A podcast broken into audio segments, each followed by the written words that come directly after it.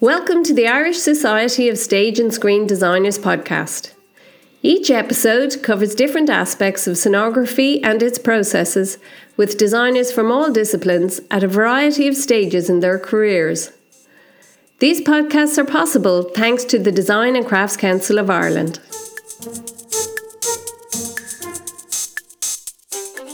Our inaugural podcast focuses on lighting design and its processes featuring Sarah Jane Shields, Bill Woodland, and John Gunning. We hope you enjoy it.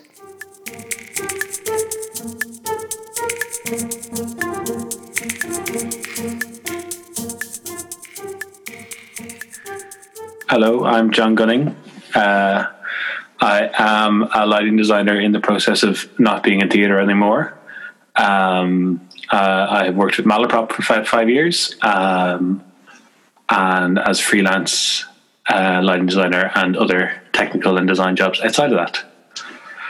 I'm Bill Woodland. I am a lighting designer, uh, freelancing in Ireland for the last five years and in America previously uh, with my own theater company, which is uh, now uh, sadly and lovingly in the ground because we all had to move on with the rest of our lives, and we all moved away. uh, I am Sarah Jane Shields, otherwise known as SJ Shields. Um, I'm a lighting designer, freelance. Um, I have been involved in lighting since about the age of 14. Um, and I, like John and Bill, ran a theatre company for a number of years. Um, which I'm going to say is on pause at the moment. Has been on pause for about four years, but you know we might come back. Um, uh, in 1998 was when I was 14, so uh, you can add that up whatever way you want. um, I, I joined uh, Dublin Youth Theatre just as a hobby, and I was um, introduced to uh, a manual six-way lighting and a six-way dimmer pack with more than six plugs. Um, uh, yeah and uh, learned my first live patching of a show thanks to uh, Eamon Fox, Dublin Eamon Fox. And um, I think when, when, when, when you're young and you're interested in the performing arts and in live theatre, you are exposed to costume, you're exposed to set design, you're exposed to, to, to music, but you're not necessarily exposed to lighting. You know, it's something that kind of happens in the background. And, you know, I certainly didn't notice it when I was performing in Grease when I was eight. Um, so suddenly being uh, behind a, a, board and, and, and, you know, manually physically manipulating lights and changing colors and changing lighting states was just a huge uh, eye-opening experience for me. Um, and it kind of sat with me throughout Youth Theatre and then um, throughout my uh, my time in college in Trinity. Um, but like still to the point when I left Trinity, I was really interested in all aspects of design. I was really interested in costume design uh, and lighting design. Um, and just for the virtue of um, when I applied to the Rough Magic Seeds project, I applied as both a costume and a lighting designer, and I was accepted as a lighting designer. So in a way, the the, the choice was made for me. Maybe uh, Lynne Parker okay. saw something that I didn't see myself, um, and that's kind of where it all began and where it's continued to to to grow from. Yeah, uh, I think I think actually me and SJ started on the same desk, but ten years apart. Because um, I also was DYT, and it's it's a very similar uh, kind of entry point. Was I think the crucial thing was like having a space where you can play with the equipment and you can kind of very freely like not even make mistakes just like do things you know are obviously wrong because they're interesting um, and get to play with lamps and get to you know get to play with lamps on a desk for the first time. Um, i think it's the same intro. Um, almost the exact same origin story except i was a massive nerd who didn't go to proper college. Um, just went straight into tech. I think i managed to uh, uh, cover both bases there. um, so similar age group. Like I guess I think I took my first like tech theater course in in finger quotes. It was basically a, a Saturday only thing for ten weeks. Um, in a community theater uh, where I was growing up called Capitol Playhouse uh, may it rest in peace. And um, they uh, they had a load of youth theater programs, uh, but they also had backstage parts of it, which um, was uh, like I thought was just a thing everywhere, and uh, apparently isn't. Uh, I have grown to find out over the many many years. And the guy who did all the lighting design um, was uh, a guy named Matt, and he's a wonderful man. He is a giant individual. Like he's just like seven feet tall and uh, seeing, you know, like, uh, uh, you know, when I was like 13 or 14, I was like, he's, he's like Hagrid from the Harry Potter books. Uh, but, uh, seeing a man of that size standing on the not a step on the, of a rickety wooden A frame, you know, trying to focus a par can and, you know, basically like sing, making up a, uh, a song in, uh, that would not be out of place in South Park uh, was enough to be like, no, no, what what's that guy doing? and uh, and that was it. Um, my my high school. Uh, I, I, also came from a uh, incredibly lucky place where I there was actually technical theater classes in my high school, and so got to actually uh, get hands on the equipment uh, and you know do the same sort of thing, make mistakes and uh, just have fun trying stuff. But like five days a week, uh, you know, for three years basically uh, as a part of my schooling, and that was amazing. And then uh, off I went to undergrad and did tech and design in undergrad. And then uh, because I was thinking like, oh, I'm out of college now, and we are at the height of a recession, so I need to get a job, uh, and had a brief diversion working for a lighting vendor, and uh, that was. Uh, well, it paid my bills for a while, but I wasn't particularly happy doing it because I was spending an awful lot of time uh, telling people how amazing some of these LED lights were, and you know, like uh, getting the ETC rep in to train us in on how to uh, do a demo for the Series 2 Lustrs, like when they first got released, or no, the Series 1 Lustrs was when the uh, the rep came around. When the Series 2 came out, they were like, yeah, you know how uh, you always had to make caveats about these things? Yeah, this one's better. You, you don't have to do that anymore. They didn't bother doing fresh training with that. Um, but I just got tired of chucking the gear that I wanted to be using to people. and uh, um, so, uh, yeah, and then amongst other things, jumped ship to do my master's. And, uh, and here I am.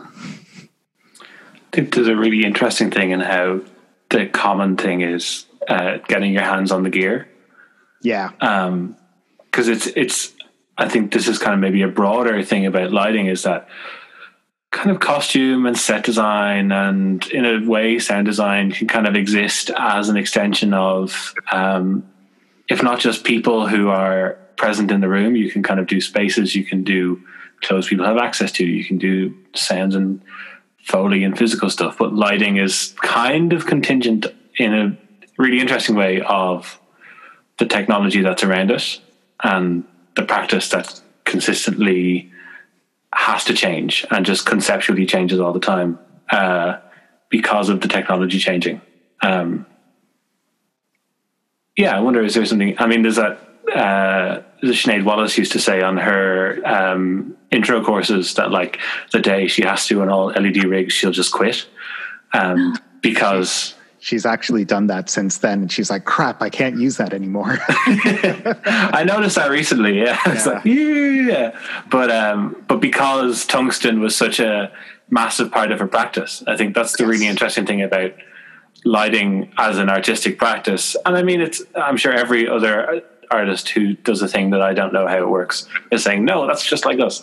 But you know for the last 30 years last 50 years when this thing, God, last century, uh, up until maybe 20 years ago, um, part of being a lighting designer was knowing how an elemental metal works when it vibrates really fast. Yes. Um, and that kind of that's part of the skill and the art. Um, is there a jumping off point there? Maybe not, but it's just really interesting and getting the hands on the stuff and like interfacing. Yeah, I think it's like I've always found like so much of the design work so fascinating in how how tied to the technology it is. Because you know to use uh, set design as an example or uh, or scenic painting um, uh, you can you can basically give a uh, give a crew you know a model and uh, and some reference images and that sort of thing. And obviously there's a huge amount of work and artistry uh, involved in making all of that. Um, but uh, you know you kind of make this thing and everyone agrees like yeah that can be done. And the set designer uh, doesn't necessarily uh, in most cases have to think about like well what what size of board do I want to use? Do, can I use one by two, or do I have to use two by four? Or uh, does this need to be made of steel, or how many cross braces does this need to have? Or um, the the level of engineering that is inherently present in just the process of uh, drafting a lighting plan uh, from the the symbols that you're putting on the plan in addition to just making the drafting software go because uh, i'm sure i am not the only person who has nearly thrown a laptop out a window over vectorworks i think it's it's interesting what you're saying bill about the the, the craft involved and i think what we're seeing certainly over the past you know 10 20 years with the evolution of technology and the um, the, the, the the new intelligent fixtures that we are now becoming more and more happy and, and, and being able to integrate them into a generic rig. I think with that comes um, the creation of a lot of craftspeople that we didn't necessarily see or know that we needed before. I think, for example, um, the the art of programming. You know, I think mm. to the point where, as a designer, you are only as good as your programmer can can get you there. Um, whereas, you know, maybe 10, 20 years ago, all of us would have been able to jump on a desk and, and do the same job. But now it's become this um, creative outlet in, a, in, an, in and of, of itself. Absolutely. God forbid you're used to an ETC desk and you walk into a venue and there's an MA. yeah, I just walk yeah. out again. yeah. Try again. Bye. How quickly can you call someone for a nomad? Um, yeah, I mean the, the programming thing is really interesting because I did uh, I did my first major project with two kind of creatively involved tech crew um, in June, which was uh, a project to uh, pre-vis a show because obviously we can't actually visit a show because all the theaters were closed in June, um, and so you know I from my point of view it was great because like I got to hand in the plan that I'd already done and kind of a show that I knew. Um, but then these guys did like maybe 80 hours of work of prep just to have like a virtual scale model of the theater. And I mean, there's probably someone listening to this going, yeah, of course, whatever. We all do that all the time, but no one does that here. Um, and like this virtual scale model of the theater, this virtual, like focusable rig that you could call and then plot. Um, and, you know, like they had to, they had to build all of that from scratch as part of like a quote unquote technical job and like that's you know e- even beyond like the idea of going from tungsten to led or strike lamps or um you know the kind of the the the scale at which the lighting equipment itself is moving like the conceptual framework in which you have to do your lighting work is now so utterly changed because I mean this is like uh, I, I, don't know if EOS 3.0 has come out yet as yeah. an official thing. Is out is out it. Um, but like as standard now for free, you can just download a fully tooled um, visualizer and like pre-plot an entire show. Um, so your kind of relationship when you do the work, because the other thing, the other element of getting your hands on the gear, I think, was that you got to see how it worked in real time, and you could only ever see how it worked in real time. Mm. So there's this kind of simulacrum that's more available now, and obviously visualizers have been a thing since like the '90s, but um, but that it's available and that it's kind of becoming a standard practice, like programmers, and you know there was a programmer on, um, just that kind of acceleration of scale is really interesting. Um, I think yeah, John. I think yeah, the the the development of that software and the ability for us to begin our creative process a little bit earlier. Mm. Um, it, it, allows us to have those conversations with the rest of the team. And in a way, previously, those conversations were very difficult to articulate because yes. you're trying to, to describe something that you can't show to people who are used to seeing um, like a, a, physical model or a costume idea or a, a drawing. Yeah. Um, so very often, like um, up until now, like all the mood boards that I would be showing is are uh, very kind of reliant on photography that is more to kind of give the idea of what I'm trying to show them as opposed to the actual thing because it's been impossible. But mm. now yeah. with the advent of of this software, that potentially we have the, the ability to start those conversations earlier and in a way to kind of reduce the truncation of our work and reduce that pressure to get it right in three days time be able to be a bit more free into play mm.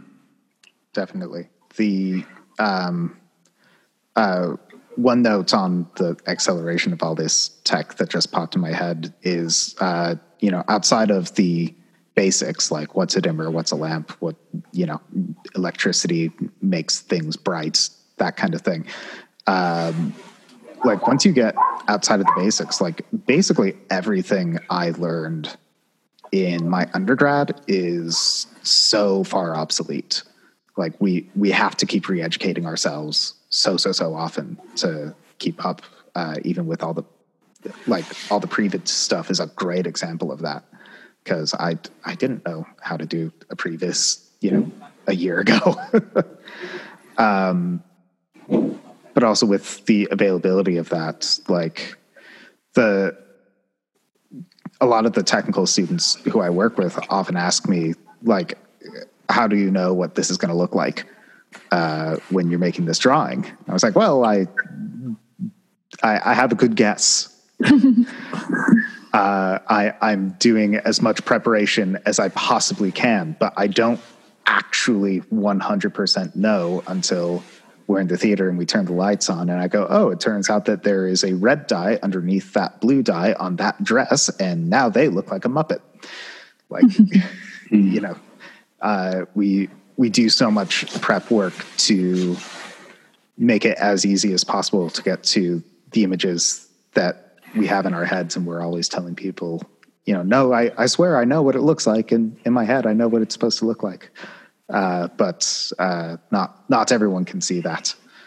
Um, but i think also certainly for me that no matter how much prep work i do some, something always looks different or something happens that i'm not expecting um, 100% or there's a happy act there's always a happy accident you're always like okay yeah we can do that yeah hmm.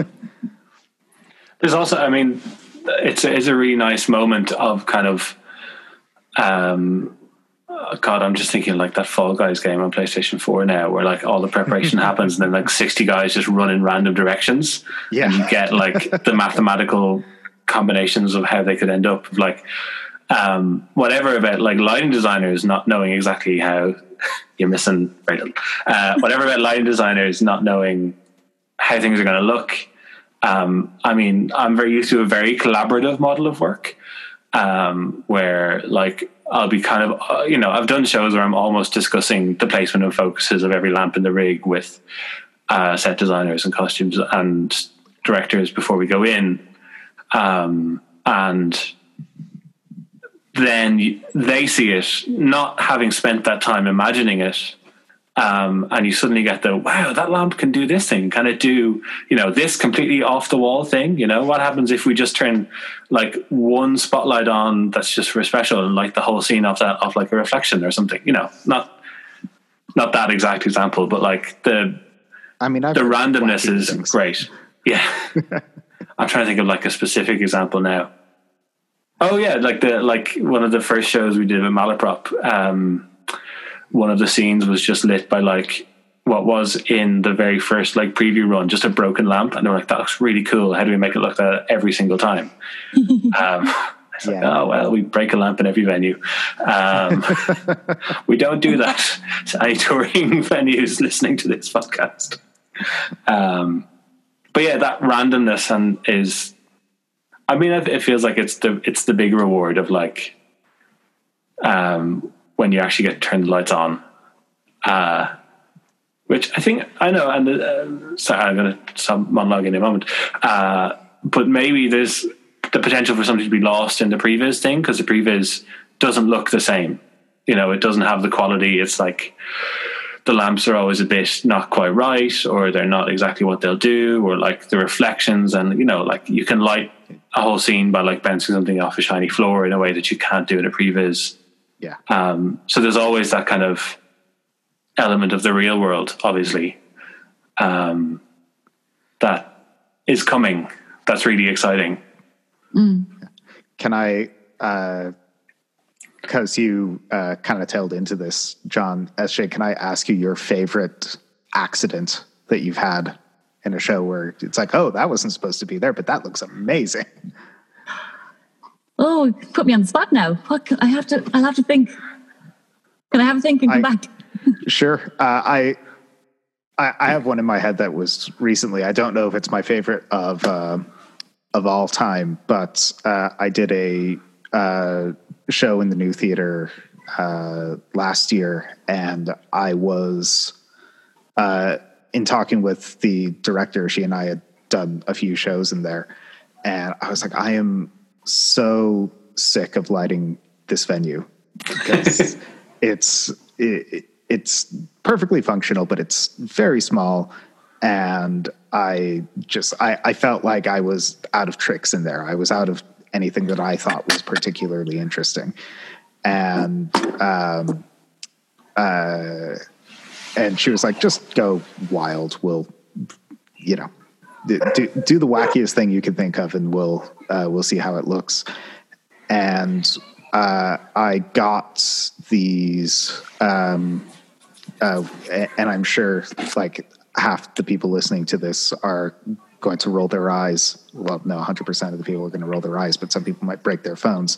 Uh, I got warm and cold white LED tape and uh, got it in uh, a extrusion that had that was really low profile and uh, had a good diffuser on it, and basically just like taped these things to the walls of the new theater at uh, you know body height, and we just uh, I wired it all up and walked to the back of the theater, switched the lights off, and uh, turned these things on with the director and the audience, and it was totally different from anything we had seen in that space previously.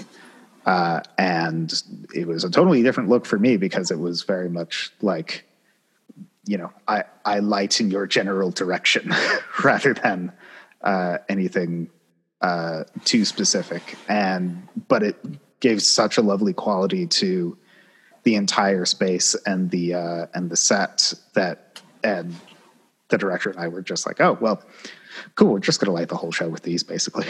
like, barely need any stage lights now.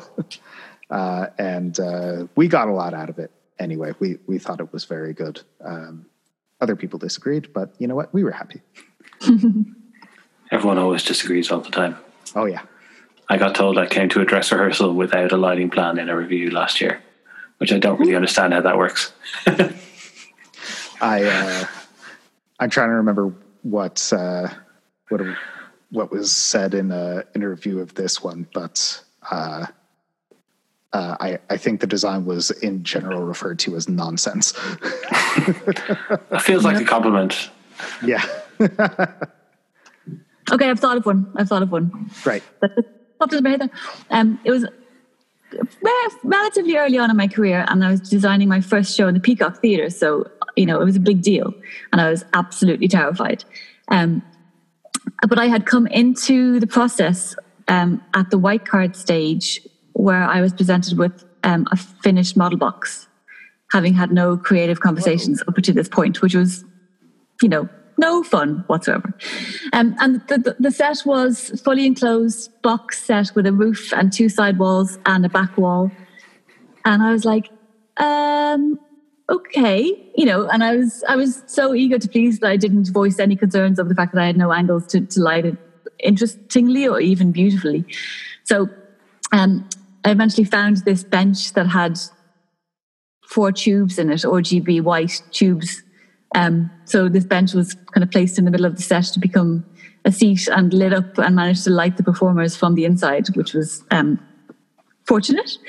Um, but then somebody commented, and it wasn't my intention, but somebody commented that as part of the set design, all of the furniture in the room was stuck to the ceiling upside down, and the bench that I had placed on the floor looked like a fluorescent light. So it actually worked amazingly well as part of um, a scenic element. But me, I was just scrambling to get anything in there that I could light the performance with. Nice. seem to give you all the box sets in the Peacock. Yeah. Never do anything well. Um, oh, I've a really quick fun one uh, of just when we did a touring show in Australia last year.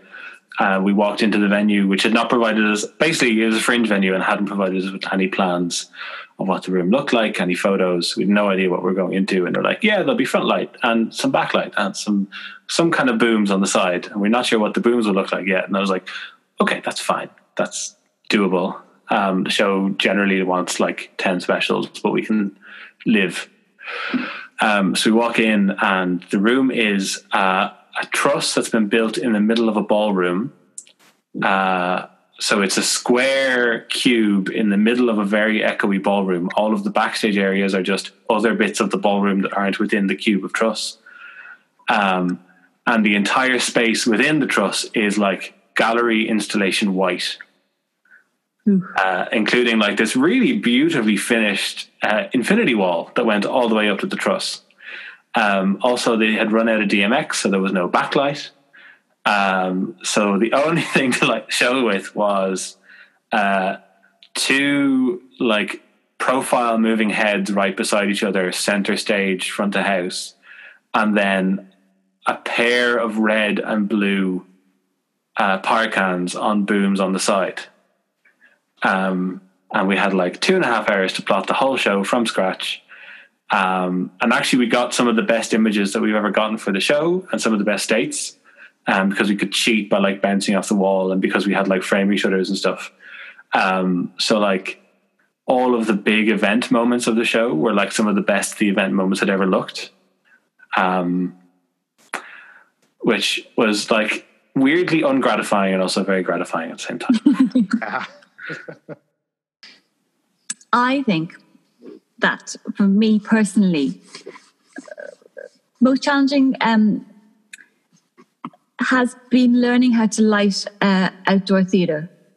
Um, and I've only had li- not very few um, chances to explore this. And both times um, when I was involved with the, um, the Shakespeare, the Open in Kilkenny, um, we had really bad weather. So not only did we have to wait until about 11 p.m. to kind of see what anything was doing and then work until 2 a.m., which I, I don't like working after 8. I get very grumpy. Um, then, you know, it, it, rained. So we had to take everything down and start again the next day. No. Um, and the second year was, was, was torrential. It was, we had to pull about three shows, I think, because um, it was just so rainy. um, and I think we were we were hopefully going to do it again this year, but um, it got it got cancelled. And but I, I, think everyone in the company was really gung ho to give it another shot because every time we did it, we had such a calamity of a time. We were like, okay, next next time we know exactly what we have to do to, to make it work better. So we'd like fix our problems, but then encounter a whole load of new problems. So um, this time around, we were like, right, we're going to get it done. Third time lucky. Um, so in a way, that was the most challenging um, but challenging in a good way because all the company were behind you and everyone was kind of working and trying to, you know, deal with the, an incredible situation and still get a show up and still make a great experience for the audience. I just keep repeating in my head like outdoor theater Ireland, outdoor theater. The we like to pretend we're much further south than we are. the thing, the thing I think I realize now that I never, it never went into my head that to, to, to make outdoor theater, I have to like make the, the venue first as well. And, you know, yeah. that kind of fell between the cracks of us all. Cause, you know, I was like, oh, where can I put lights? And people were like, oh, uh, well, just tell us where you need to put lights. And then it just kind of spiraled into chaos. yeah. It's like want or need. So give us another go. We'll get it right this time. yeah. I think I've got mine, John, if uh, if you're still thinking. Yeah. Um, so uh, most uh, uh, very quick, the most technically challenging one uh, I ever did that was mostly just me being uh, thrown into the deep end of a pool without any water wings was uh, when I was working at the uh, lighting vendor back in Seattle. We were the lighting and stage provider for a basically a downtown music festival that was host to some some bands that even I had heard of, uh, and approximately 25,000 attendees. And uh, I was voluntold uh, that I was running lights on Friday nights from about four o'clock. Uh, and I had never busked on an Ion before because it's not particularly a busking desk, and I just kind of had to figure it out. It was a great time. Uh, it once I got the hang of it, it was uh, it was fantastic. But whew, nearly drowned. Uh, creatively, the most challenging one for me was um, when I was in the master's program uh, in the Lir. Um, we part of that program is doing a dance project uh, with a choreographer, and uh, I had the extremely good fortune to work with Liz Roche. Uh, but I'd never done like dance before, like proper dance. I had done like dance numbers in musicals, but that's very different than dance. Uh, and I had like I had always kind of wanted to do it, but I was stopped by uh, being like, no, no, I I don't get it. Like I don't get dance. Like yeah, I I was having a lot of trouble with it, and um uh Liz came with a rather challenging brief that she wanted to work on, which was, um, if I'm remembering correctly, how to be present and not present simultaneously. Um, and uh, yeah, that was uh, very difficult for me because I just really I, I spent about two days just staring at my computer in the design studio, like looking through images, just being like, I don't, what do I, how to, and, and I still wasn't a hundred percent clear on like how the process worked and like how much like was acceptable to feed in back to Liz and like just all these things. Um, and uh, she was uh, she was really wonderful to work with, and she was extremely patient with me, which I am eternally grateful for.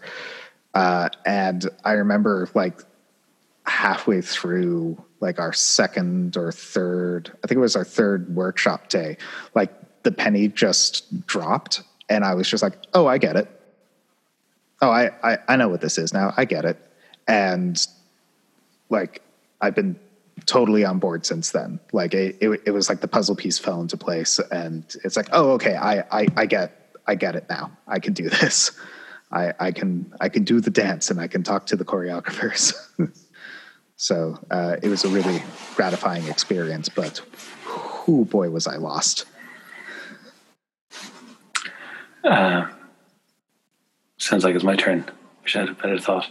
Um, I, I think the thing you kind of talking about about parameters, SJ, is interesting because it's like so much of obviously so much of the stuff is defined is is not only like the artistic work is done by, but it is defined by the gear that's available. Um, and I think uh, I would say like as a designer, my greatest strength is like give give me three lamps in literally any position that you've picked, and I can probably do something with it. But uh, if I have to do my whole own rig from scratch, it's a panic zone, you know, entirely. Mm-hmm. And like the larger the scale of that gets, the harder I find it. Um, uh, so like really large, like I have no concept of how people do Eurovision as a thing. It, it's like impossible. It's fictional. Um, so the the last show we did just before lockdown um, was probably the most scale I've ever had to play with as as a designer, um, which was really hard. It was really really hard to kind of uh, avoid the concept of scale as well. Like there's. Mm the, there's always a kind of pressing thing of like you don't have you're never going to have this much space again, or you've never had this much space before. You've never had that this many lamps available, uh, or this quality of lamp. Um, so it's the challenge. I mean, it's a technical and creative challenge of like figuring out the actual ideas of what's actually important to the show, breaking that apart, and uh, providing for it. Um, and being and I suppose yeah, being fully responsible for it the whole time, uh, because there's a kind of an escape route when you're working on like festival rigs and gig rigs of going, oh, why'd they focus front of house like that? But you can't say that about your own focus because why did you focus front of house like that? You know. Um, Something my chief LX has always laughed at me about is I asked like, why did I do that to me? yeah, yeah. I'm always asking who did that there, who put that there. Um, but yeah, I think that's that's the the biggest continuing challenge, or was uh, you know continuous challenge. Sorry, you've hand up. But it's like my, my favorite lit moment of all time is um oh god, what's his name? Is like John Sinclair, who's a line designer who did like um David David Byrne's new show, American Utopia. Um, and like he's a big Broadway guy, he's a big deal.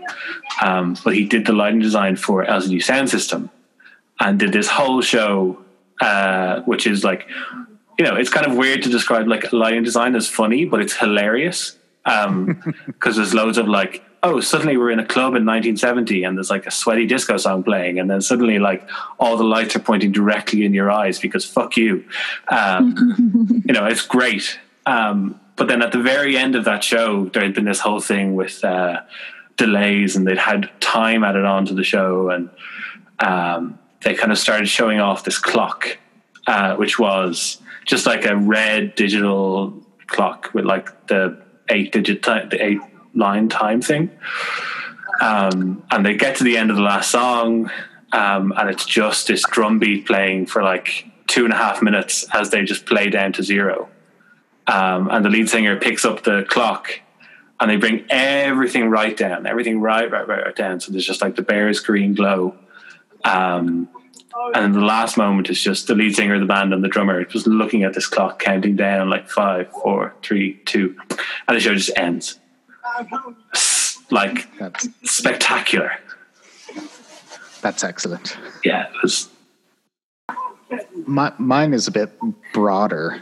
Um, uh, I uh, I get an awful lot from uh, photography, just as its own art form, um, not just by um, uh, sort of necessity because light is intangible and it's the only way we can really record it that well. Um, but uh, I uh, I bought a book. I can't think of the author. Um, uh, called uh, "Capturing Light," uh, which was in the photography section of um, a bookstore in Portland that I hate myself. I cannot think of the name of it. Powell's. Um, it is a giant, like five story tall bookshop. If you ever go to Portland, go there. It's amazing. Um, and uh, and I was like, oh, capturing light. That sounds kind of up my alley. I, I do I dabble with photography. I, I do lights. That sounds good. Uh, and it just completely changed everything about how I lit shows and everything. Um, like when I was redoing my website a few years ago, um, I could see a very, very clear sort of like pre me getting this book and post me getting this book. Um, and it's this landscape photographer uh, did this book about uh, how to get the most compelling images, basically, uh, in all sorts of light. And there's like, you know, harsh noon desert lights, cityscapes at night, uh, you know, gray overcast light, gray overcast light with rain, with reflective surfaces. And there's, uh, and basically every page, well, it, it's a two page spread of a single photo. Um, so every time you turn the page, you're in a totally different environment. And the author wrote uh, a little section on what that type of light is and how it behaves and that sort of thing. And it just, it, it's incredible. Uh, it was one of like the three books I brought with me when I moved from America to Ireland. It sounds amazing. I have to ask you to borrow it. Yeah, absolutely. I think it's falling apart a little bit at this point, but uh, I'll, I'll give it to you. Um, I guess I have uh, three inspirations that pop to mind immediately. Um, so I'm actually going to Limerick tomorrow to talk about lights to dancers. And whenever I've been asked to do this in the past, the first image I show people is the sun, mm. and the second image I show them is the moon. Um, the last thing I want to show anyone when I talk about light and lighting design are actual theatre lamps, because I think you can get um, distracted by the technology and, and by, as John was saying, by the scale of what you can achieve. And the essence of the idea can be lost. So I always think if we start very simply, start with the simplest thing, and the only, the way that we know light is because of the sun. Um, and then to kind of go into uh, the world of theatre, one of my mentors during Rough Magic was a fantastic designer called Polly Constable. Um, she's lit the likes of uh, Warhorse, um, the Ring Cycle. Um, you know, look her up if you don't know her. Her work is absolutely amazing. Um, but I, apart from being inspired by her designs, I was inspired by her as a person, as a human, because um, she um, was humble and she was endlessly giving of um, of herself and of her mind to the process and to the work. Um, if her as a lighting designer and her as her lighting team could assist in solving a problem, you know, there was no egos. She would she would do whatever needs to be done to, for for the benefit of the production. Um, and I learned in her a great respect for people. Um, and I, I remember when when I started out lighting design, people used to say to me, "Oh, you know, you need to be mean to to make it," and I just couldn't wrap my head mm. around that. Like, there's no there's no place for that in my life and in this world that I want to live in. So um, meeting Polly and, and, seeing how she uh, how she lives and how she interacts with people around her was a real inspiration because she is successful and she is a very strong female lighting designer. Um, and then recently, during during our pause, when we've all had time to sit and, and watch things, um, I watched Hamilton because I'm a big fan of musicals. Putting it out there, I love musicals. Please, can I have a job on a musical? Um, and the the late lighting designer for that, Howell Binkley, um, who passed away not too long ago, unfortunately. Um, he gave a webinar on the design, and he said that when they when the when the company were in the public theater, workshopping ideas and kind of like trying to get producers on board, that um, they ended up making gobos from Chinese takeaway trays. And I just heard this, you know, Broadway designer um, hand making gobos from takeaway trays, and it just warmed my heart. yeah. Everyone's best gobo they've ever used has always been a, a roasting pan gobo, I think. yeah. I really like uh, what you mentioned about uh, Christine was it? Uh, just being kind to people. Uh, Polly Constable. Polly, Polly, gosh. That Yeah. shows how bad with names I am. You said it a second ago. Uh, but I just 100% agree with that. I'm a huge fan there. Question slash jumping off point, uh, partially because uh, John, I haven't talked to you on a on a personal level uh, in a minute. Yeah. Uh, there's a question on the list about uh, creative slash show burnout, and uh, wondering if that has to do with your uh, potential decision to step away. yeah, I suppose that's the most pressing thing on my mind is that um, I, I kind of in my head have just finished lighting my last show last week, um, which was kind of a weird thing. So I don't have any theater work uh, coming up for the first time in realistically like eight years, which is weird. Um, Tis a weird sensation. It's very strange. Um, but yeah, no, uh, I suppose the, I, the, the, uh, I, I, I myself, uh, I'm not feeling particularly well and have not been particularly well for uh, a while. Um, part of that is that uh, as a lighting designer, uh, I have pinned a lot of my self worth to the work. Um, as I've been saying in emails, um, it's a weird thing to pin your sense of self worth to turning the lights on and off correctly. Um, so I suppose coming up to March, that had been an issue of just like uh, feeling burnt out, I suppose, because uh, artistically, uh, I wasn't very satisfied with the work I'd been doing for the last while. Um, this is a bit of a bummer note, but I'll just get through it and then we have it done and we can edit all this out. Um, hadn't been very satisfied with the work I've been doing, uh, and then obviously the big pause button was hit. Um, just as I think we were we were about to go into tech, I think what was it Friday? It got called. We did a run on Friday, and Monday we would have been in tech. And in my head, I was just going, "Mon- "Tech is going to be a disaster. I have no plan. Uh, I have no ideas. I don't know how I'm going to like the show." Um, and then we got to put the pause button on it. I got away with it. I got like Bart Simpson's Snow Day, um, and I had the time to think and go, okay, well, you had a really rough time. You you weren't well enough to be in a position to do the job right, and you had a lot of uh, disdain for yourself because you weren't going to do the job right in your head. Um, maybe you should not do the job for a while. Um, that's kind of that's kind of it. I mean, it's it's it's a simpler thing, I suppose.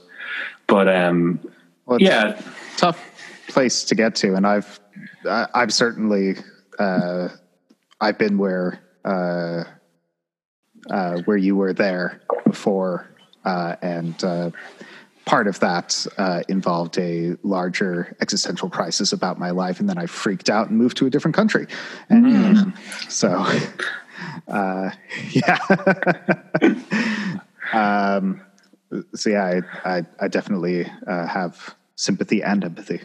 Yeah, I, I mean, I think I think a, a large part of it is now having the space is, as you're saying, managing burnout and um, having so much work happen on top of you all the time that there isn't the work to be creative, or there isn't the space to be creative. Um, and then I think I had worked myself into a place of uh, compromising loads to get through individual days as opposed to having the capacity to plan ahead, um, particularly for design work as well as other kind of technical work. Um, and you just go, look, it's not worth it. You know, if you can't, if you can't do the creative work, none of the other work is worth it.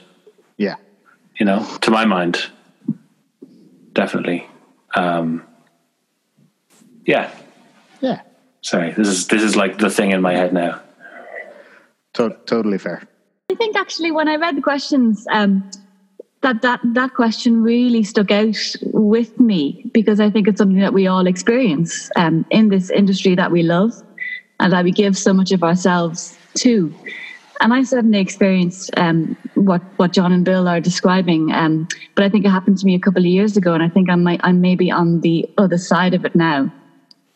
Um, and it's taking me a while to understand how it manifests how burnout and how the pressure and the work um, affects me personally and how it manifests itself and how best I can deal with it and how to to keep going in, in, in the job that I love because I've chosen to, to do that. Um, and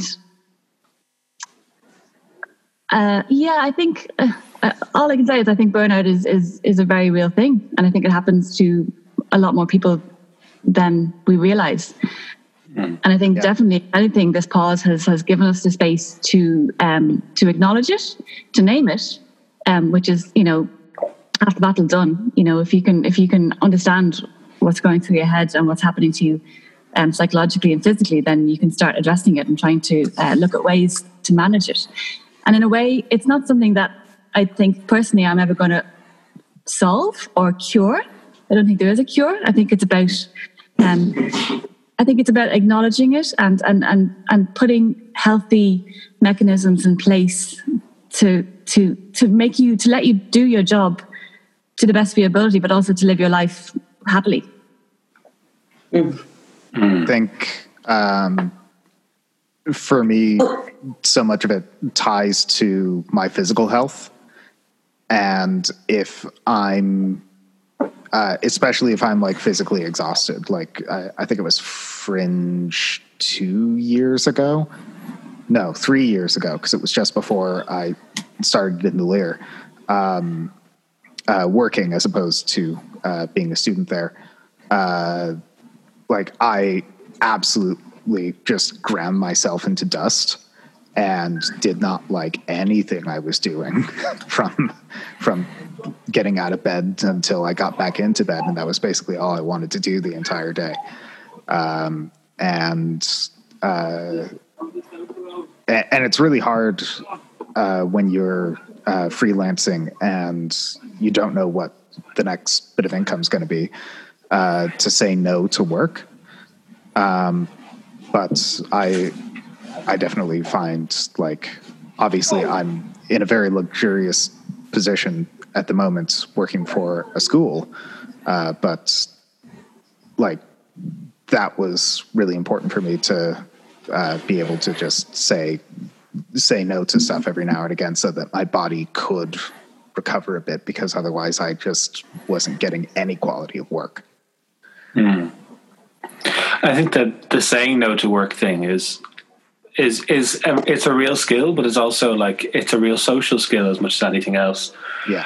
Because particularly working in Dublin, and I mean, uh, Bill and Esther, you've worked in kind of larger contexts, but I've only really worked in Dublin. Um, is that every every person who you're working with is also like a social contact, is a peer, is a friend, is someone you quite like and who you get on with and will occasionally have a pint with. Um, so there's that kind of level of sometimes it can feel less like you're being asked to work and more like you're being asked to do a favor.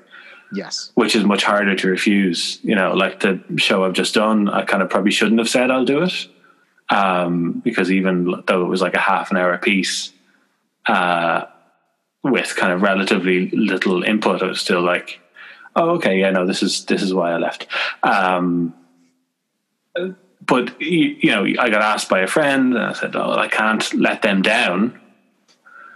And if you know, and if someone else might not do it for free, if I don't do it for free, or don't, you know, not even sorry, not even the money thing, just the the working with peers. Yeah, um, that's kind of a larger community thing, I think, rather than like a light specific thing. But yeah,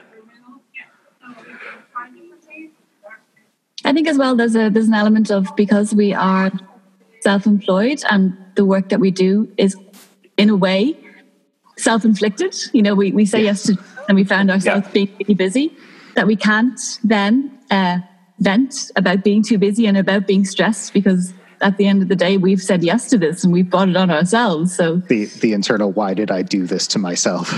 yes. yeah. It's like the dream is to have an agent who knows not to ask you if you can do a thing yeah. at all.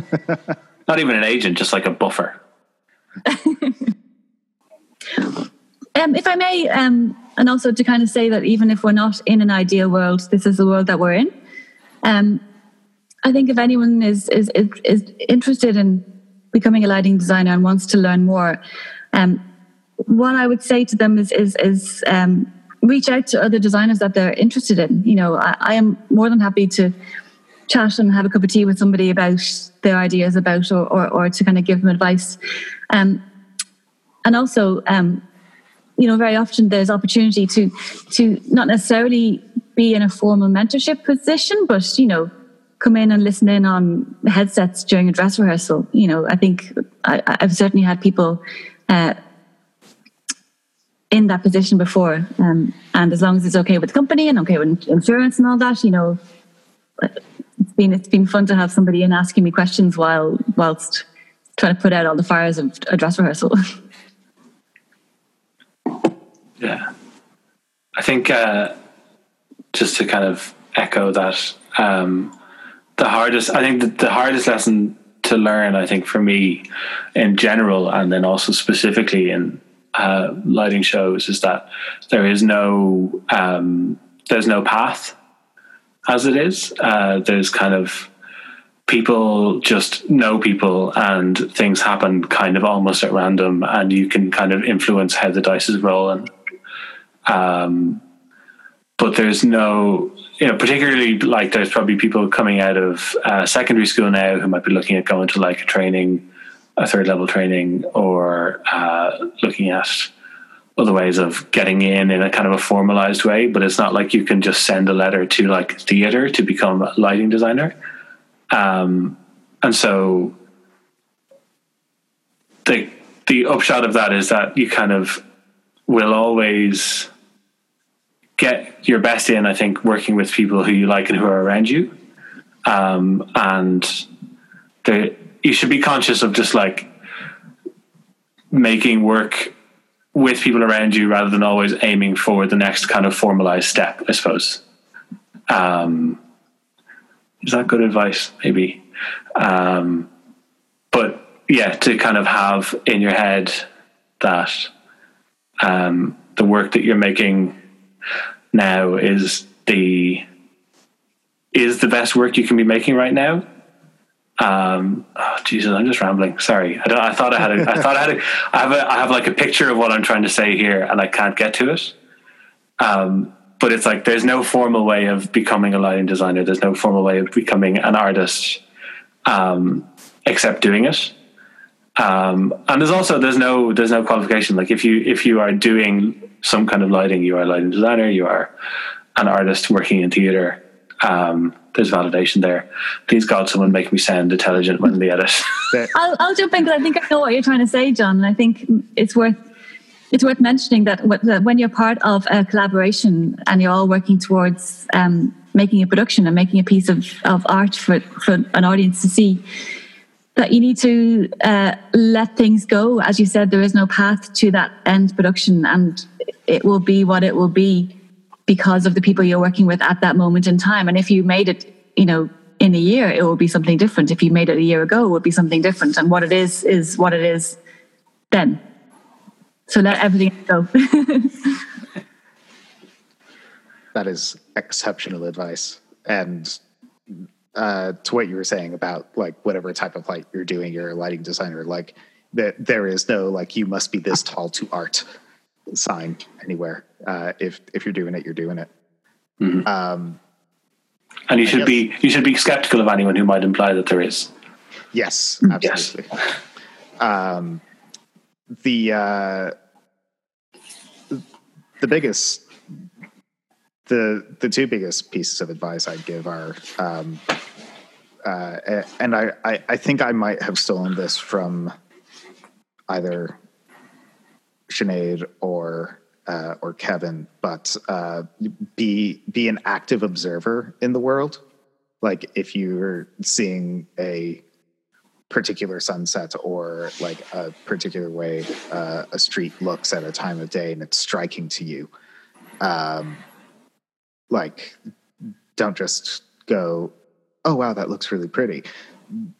Start thinking about it like, "Well, why is that pretty?" and uh, if you can figure out why that why that street looks so endearing at the time and it's actually just the fact that the sun is bouncing off of that window on the left and hitting that builder on building on the right, which is highlighting it, then that's something you can use eventually. Um, and uh, and you don't need a, a giant book of lighting design to to figure stuff like that out. And the other thing is uh, to just like, and again, this kind of comes full circle, but like we got to take care of our minds and our bodies. Like, I know if I'm not right, I'm not making good work, and uh, furthermore, I'm probably not a joy to be around. and uh, so, you know, drink water, sleep, eat during your breaks. Like I, uh, I, my work improved drastically when I stopped working through lunch breaks and I actually just left the room at lunch and ate my lunch because weirdly I was rested and had energy and could think better. um, and uh, and if your head's not right, then that's fine. That's nothing. Uh, there, there's no shame in any of that. Like you, I went on my uncle's boat for six weeks and basically worked as a deckhand to get my head right before I moved here, and it was time exceptionally well spent. So. Mm-hmm.